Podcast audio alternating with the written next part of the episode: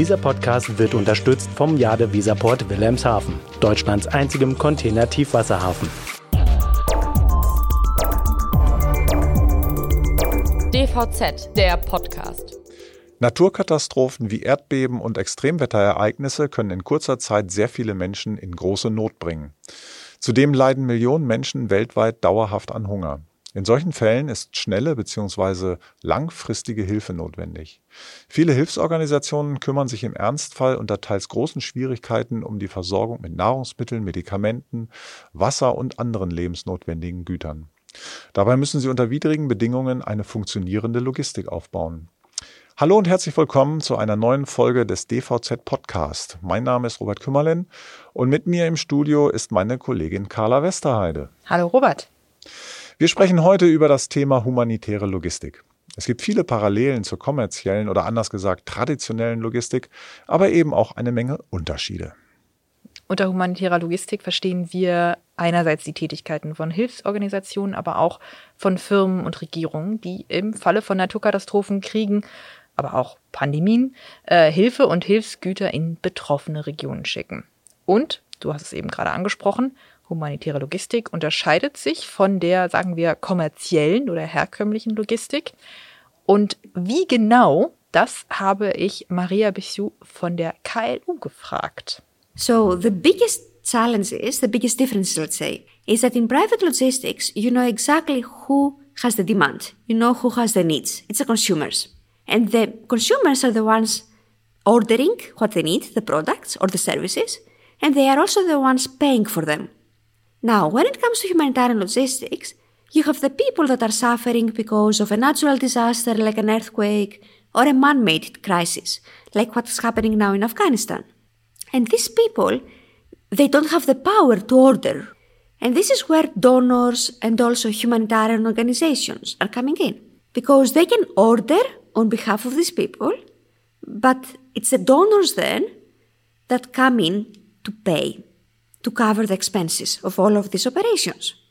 Which means that at the end, it's very easy to have a misalignment because in the commercial supply chain, since it's the same person that orders, pays, has the needs, in the humanitarian supply chain, you have three different stakeholders that are doing that. Okay, also erstmal zu Person. Maria Bessiou ist Professorin für humanitäre Logistik an der Kühne Logistics University hier in Hamburg, also kurz KLU. Und sie ist akademische Leiterin des vor kurzem gegründeten Center for Humanitarian Logistics and Regional Development, kurz CORD, ähm, das akademische Forschung und Ausbildung im Bereich Lieferketten und Logistik anbietet. Und sie sagt eben, dass der größte Unterschied zwischen der humanitären Logistik und der, wie ich jetzt gesagt habe, normalen Logistik, der liegt eben darin, dass beispielsweise im E-Commerce ich als Kunde das bestelle, was ich will und es auch selbst bezahle. Und in der humanitären Logistik kommt das Geld über Spenden rein und die Geldgeber und Hilfsorganisationen sind sich vielleicht nicht immer einig, wie das Geld ausgegeben werden soll und auch an welche Bedingungen diese Hilfen geknüpft sind. Und das Geld fließt halt fast ausschließlich in Hilfe und eben nicht in Ausbildung oder die Gehälter der Angestellten der Hilfsorganisationen. Das heißt, die Leute sind schlecht ausgebildet, bekommen weniger Geld und arbeiten auch noch unter schlechten Bedingungen, da die Infrastruktur in Katastrophengebieten ja äh, in der Regel doch schon deutlich in Mitleidenschaft gezogen wurde. Ganz genau. Und ähm, das Forschungszentrum Kort will eben die Forschung und die Praxis zusammenbringen, um zum Beispiel zu optimieren, wie Geld ausgegeben wird. Denn Bissiou hat mir erklärt, dass Hilfsorganisationen eigentlich doppelt so viel Geld brauchen, wie sie haben, um ihre Arbeit zu erledigen. Und ähm, da gibt es auch schon einen Lösungsansatz. Nochmal Maria Bissiou.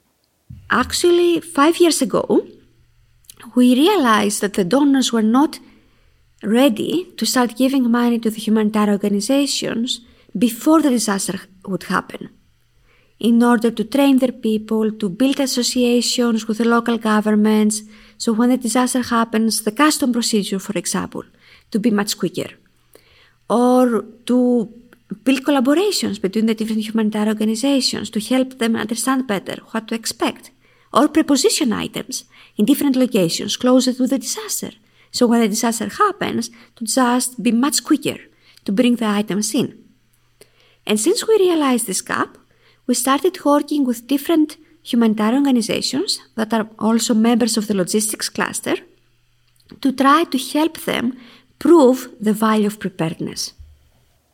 Also vorbereitet sein spart Geld und wie viel, das hat Bissu dann nochmal extra deutlich gemacht. We managed to prove that if you invest one dollar on preparedness, you can save from three up to eleven dollars during disaster response, depending of course on the type of the disaster and depending on the type of the humanitarian organization, the type of the services or the products that they are offering to the beneficiaries. So right now we are trying to see which preparedness measure pays off more. Der investierte Dollar lohnt sich also offenbar doch sehr. Ähm, wie genau wurde das denn ermittelt? Also was genau COD gemacht hat, ist, es hat ähm, Daten zu vergangenen Katastrophen von verschiedenen Hilfsorganisationen gesammelt und zwar auch zu verschiedenen Punkten in ihren in den Einsätzen und diese Daten ähm, hat es dann mittels einer Simulation analysiert. Also wo und wie wurde Geld ausgegeben, wo wurde im Voraus zum Beispiel in Vorbereitungen auf mögliche Katastrophen investiert und ganz wichtig, wie schnell waren diese Hilfsorganisationen dann einsatzbereit, um eben Leidtragende auch wirklich zu erreichen. Und damit ist man dann zu den Geldgebern gegangen. Und die haben daraufhin Geld in vorausschauende Maßnahmen investiert? Ähm, jein, die Daten waren erstmal nicht sehr belastbar, das sagt zumindest Bichu. Deswegen mussten diese, sagen wir, diese These musste dann nochmal getestet werden. Und da hat dann tatsächlich die Kühne Stiftung ähm, in das Rote Kreuz in den Philippinen investiert. Und ähm, dieses Geld wurde dann für solche Maßnahmen ausgegeben. Also es wurde in Training gesteckt, in IT-Systeme, in Kooperation mit anderen Hilfsorganisationen und so weiter. Und ja, dann mussten sie halt nur noch warten, dass ähm, es die nächste Katastrophe gibt. Und in den Philippinen, das hat Bissu auch selber gesagt, ist es leider so, dass da eben öfter mal was passiert. Aber bleiben wir positiv. Damit konnte konkret gezeigt werden, dass mehr Leute gerettet werden konnten und dass das Geld, das dann auch eben direkt nach der Katastrophe in den Einsatz investiert wird, einfach länger reicht und dann eben auch vielleicht für kommende Einsätze gespart werden kann. Gut. Wir haben ja anfangs gesagt, dass es durchaus Parallelen zwischen der traditionellen kommerziellen Logistik und der humanitären Logistik gibt. Können denn diese beiden Bereiche auch voneinander profitieren? Ähm, also ich denke, da könnte es doch bestimmt äh, Synergien geben oder können die voneinander lernen? Das fand ich auch eine ganz, ganz spannende Frage und die habe ich Maria ein bisschen auch gestellt und deswegen lasse ich sie die auch jetzt mal ähm, selbst beantworten. If we look at the future, right? Africa has the youngest population globally, which means that we also see the future going into Africa. So many companies they may decide to do it, to start operating more in Africa, and in order to do that, they need to uh, get a better understanding of the needs that the people there face of the challenges that they are facing. And who can understand them better than NGOs, humanitarian organizations? Which means that by working together, the humanitarian sector can learn from the private. They can learn, for example, how to train their people, which IT systems are the best, or which technology suits them better, like drones for healthcare programs. And from the other side, the commercial companies, they can operate in developing countries or in countries that there are challenges. And they can see how difficult it is to run their supply chains and how they can avoid mishaps that take place when disruptions occur. And also what is very critical, the commercial companies, they have employees. And their employees, they may live in these countries. And it's part of their social responsibility to protect their employees. Also Robert, ich hoffe, das beantwortet deine Frage. Diese beiden Logistikbereiche können durchaus voneinander lernen. So, und jetzt muss ich ein kleines Geständnis loswerden, denn ich konnte mir auch schon vor dem Gespräch relativ gut vorstellen, wie jetzt vielleicht ähm, die humanitäre Logistik von den Abläufen und Erfahrungen aus dem privaten Sektor profitieren kann.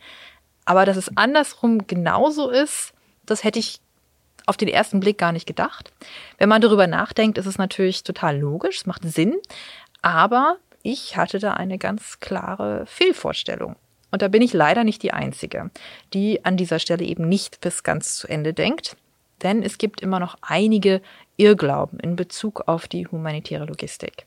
Deswegen war auch meine abschließende Frage an Frau Bissou, was sie sich denn wünschen würde, was alle über humanitäre Logistik wissen und verstehen würden. Und da gibt's zwei Aspekte, die sie mir genannt hat. Erstens, sie sagt, dass viele meinen, hey, wenn Coca-Cola überall hin liefern kann, da müssten doch auch eigentlich alle Zugang zu Essen und Medizin haben. Und wenn das nicht so ist, dann ist die Regierung vor Ort schuld. Aber Bissu sagt, das ist falsch. Denn für den Zugang braucht es Geld. Und eigentlich sind wir, also die Menschen aus entwickelten Ländern, schuld daran, ähm, weil wir diese Regierung gar nicht unterstützen, etwas Besseres für die Bevölkerung aufzubauen. Also erstmal an die eigene Nase fassen. Und zweitens, egal wo es passiert, eine Krise betrifft die ganze Welt. Das hat sie nochmal ganz deutlich gemacht anhand der Flüchtlingskrise, aber auch anhand der ähm, Corona-Krise. Denn also zum Ersten, sie sagt halt, im, im Falle von Notsituationen, Katastrophen, Krisen, Kriegen und so weiter, müssen die betroffenen Leute, die müssen ja irgendwo hin. Und dafür müssen die Länder und die Gebiete ringsherum gut ausgestattet sein, um diese Flüchtlinge, um diese Menschen eben aufnehmen zu können und versorgen zu können. Und das war im Fall der Flüchtlingskrise ja nicht der Fall. Und deswegen mussten diese Leute bis nach Europa und teilweise sogar weiter flüchten. Und im Falle von Covid sagt sie, wenn wir, also auch wieder wir als äh, entwickelte Länder, die den ärmeren Ländern nicht helfen, die Impfkampagnen dort voranzutreiben, dann werden wir diesen Virus nie los. Also ein Appell an alle, Logistiker, Konsumenten, Politiker, immer über den Tellerrand hinausschauen oder eben über die Grenzen hinausschauen und dort, wo es geht, vorbereiten für was kommen könnte. Ja, ein ganz wichtiger Appell und so gesehen geht dann die humanitäre Logistik ja tatsächlich uns alle an, wenn auch nicht direkt als Betroffene so, denn aber doch als Beteiligte in welcher Art auch immer. Ja, liebe Carla, nun ist unsere Zeit leider schon wieder rum, aber vielen, vielen Dank für diesen Einblick in die Herausforderungen und Lösungsansätze in der humanitären Logistik. Ein interessantes Gespräch hast du da geführt. Und auch Ihnen, liebe Hörer und Hörerinnen, vielen Dank fürs Zuhören.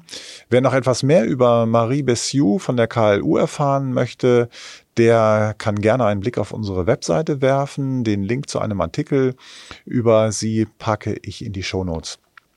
Und natürlich, wenn Ihnen unser Podcast gefallen hat, dann abonnieren Sie ihn gerne und Sie finden uns auf allen gängigen Podcast-Plattformen von Apple bis Spotify. Natürlich freuen wir uns auch über gute Bewertungen und Feedback, logisch. Äh, wenn Sie uns direkt kontaktieren wollen, dann erreichen Sie uns unter redaktion.dvz.de. Mein Name ist Robert Kümmerlen. Ich sage danke und bis zum nächsten Mal. Dieser Podcast wurde unterstützt vom Jade Weserport Wilhelmshaven, Deutschlands einzigem Container-Tiefwasserhafen.